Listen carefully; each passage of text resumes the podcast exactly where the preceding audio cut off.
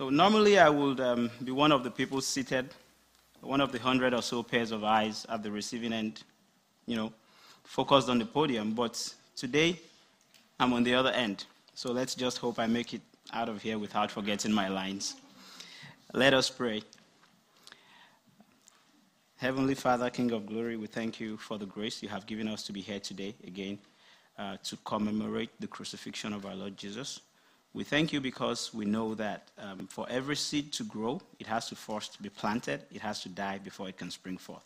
And you have demonstrated this by sending your Son to die for us on the cross and be buried and to resurrect on the third day. As we're about to go into your word today, we pray that you give us a receptive mind and give us um, the grace to be able to key into what we're talking about today, which is um, the weak is strong. Thank you, Lord, for in Jesus' name we have prayed. Amen. So, our theme for today's Good Friday service is Weak is Strong. And our text is taken from the book of 1 Corinthians, chapter 1, verses 18 to 25. Please follow along as I quickly read the text. For the word of God is for the word of the cross is folly to those who are perishing, but to us who are being saved it is the power of God. For it is written, I will destroy the wisdom of the wise, and the discernment of the discerning I will thwart. Where is the one who is wise? Where is the scribe? Where is the debater of this age? Has not God made foolish the wisdom of the world? For since in the wisdom of God the world did not know God through wisdom, it pleased God through the folly of what we preach to save those who believe. For Jews demand signs and Greeks seek wisdom. But we preach Christ crucified, a stumbling block to Jews and folly to Gentiles. But to those who are called both Jews and Greeks, Christ the power of God and the wisdom of God. For the foolishness of God is wiser than men, and the weakness of God is stronger than men.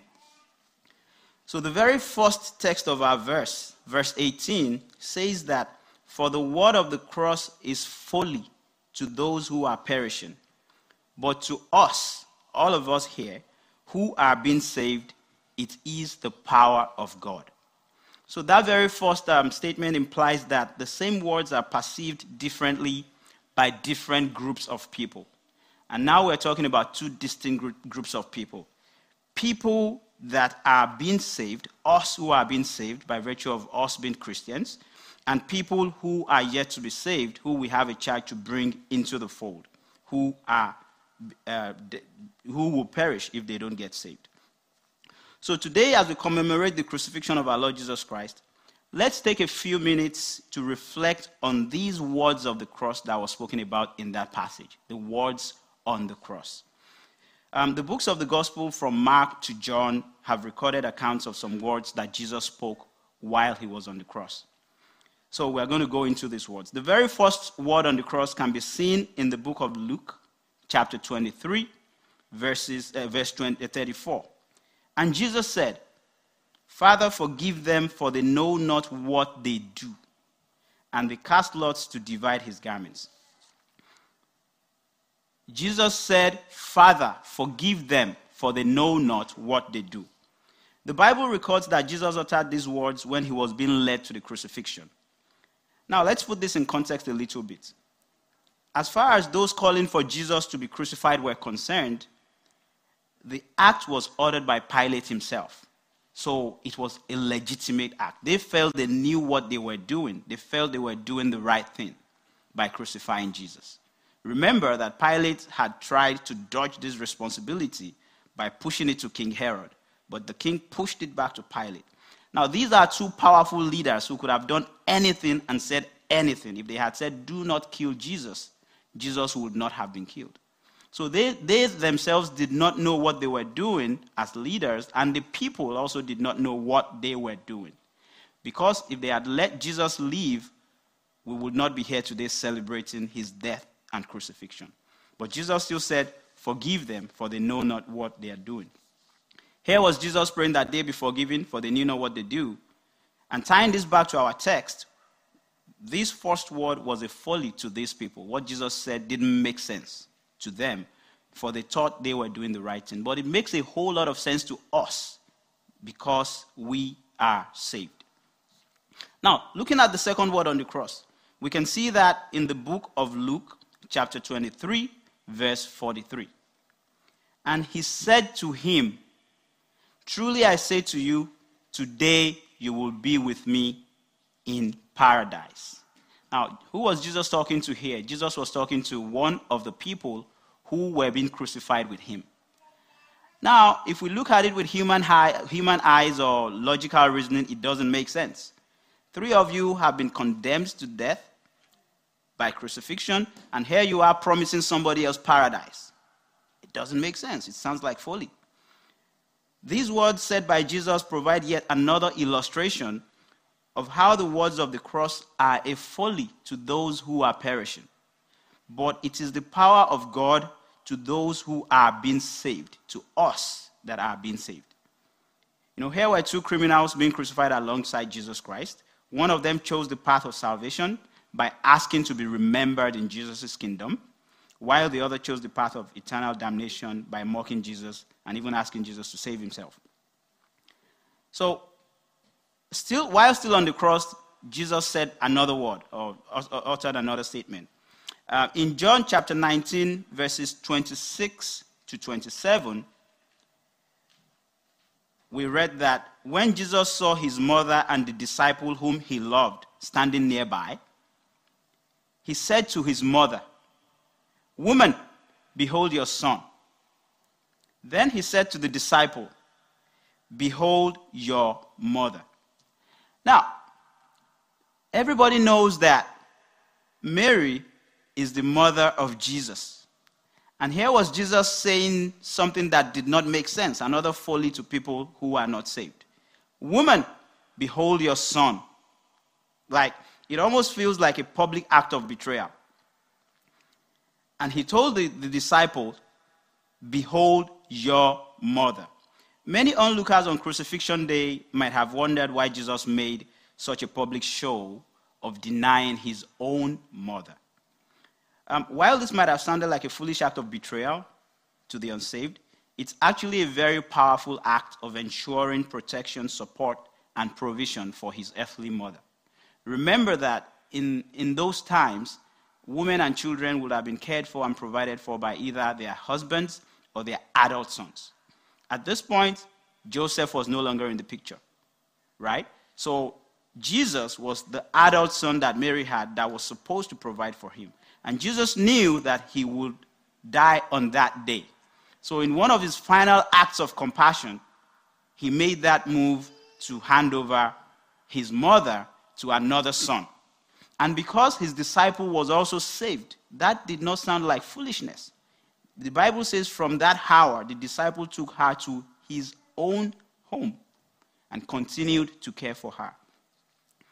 Our text goes on to say in 1 Corinthians chapter, chapter 1, verse 25, that for the foolishness of God is wiser than men, and the weakness of God is stronger than men. Man is made of flesh.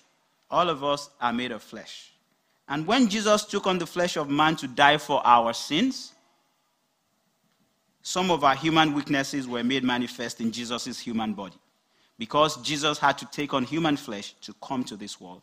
And we are inherently human, we are flawed. And one such example of this is found in the fourth word on the cross.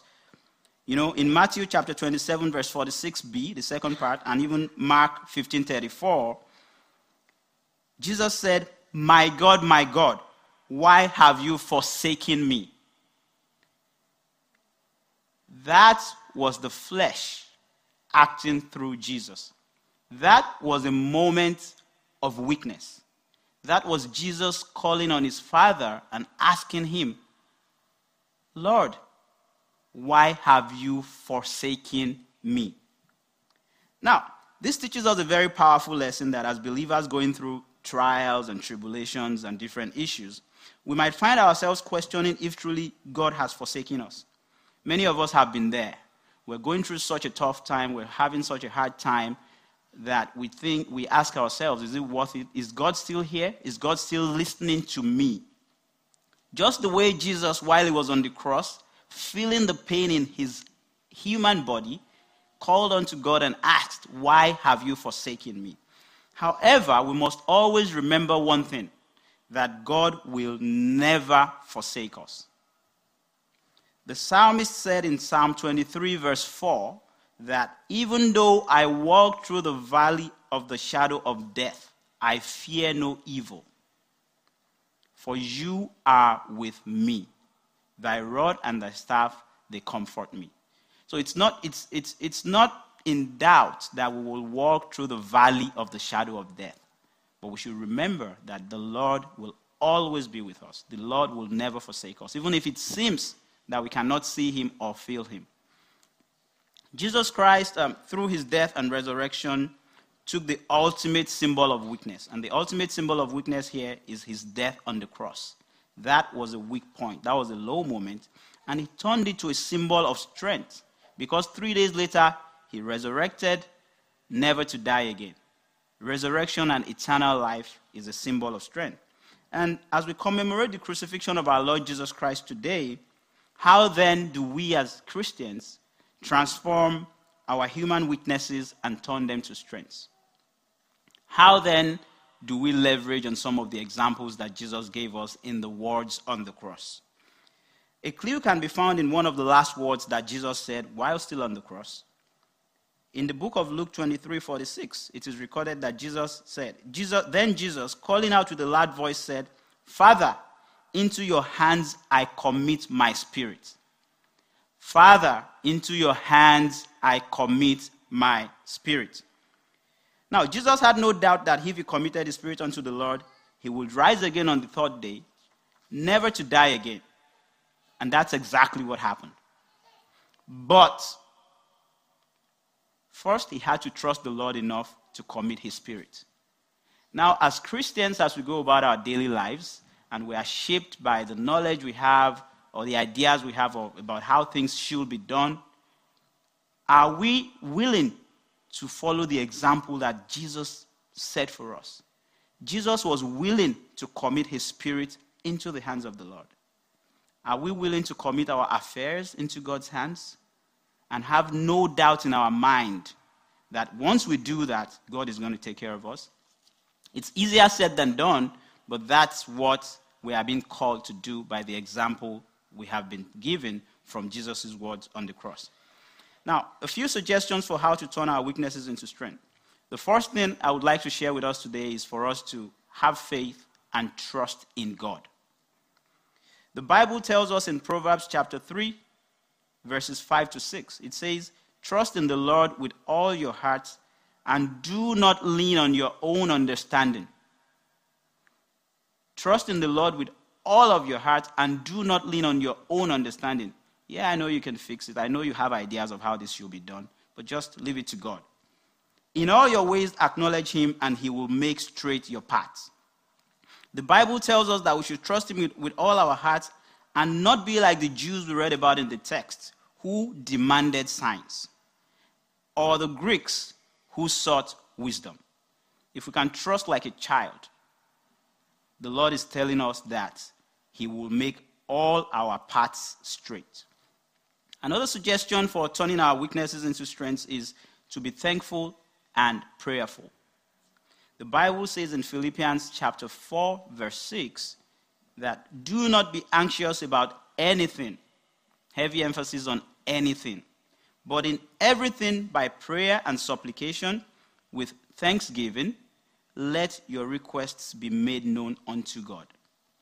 Now, it doesn't say, well, you don't have to be anxious about school because you're smart. You can be anxious about other things. It says, do not be anxious about anything. So there are so many things that are pulling at us from different directions as human beings. You know, gas prices are going up. Do not be anxious. Grocery bills got you down. Do not be anxious. That's what the, the Lord is telling us today. Thank God that you are alive. Thank God that you have good health, that you have sound mind. And if you're watching this via live stream, thank God that you even have Wi Fi. So, finally, brethren, the Bible tells us in Psalm 30, verse 5, that weeping may tarry for the night, but joy comes in the morning.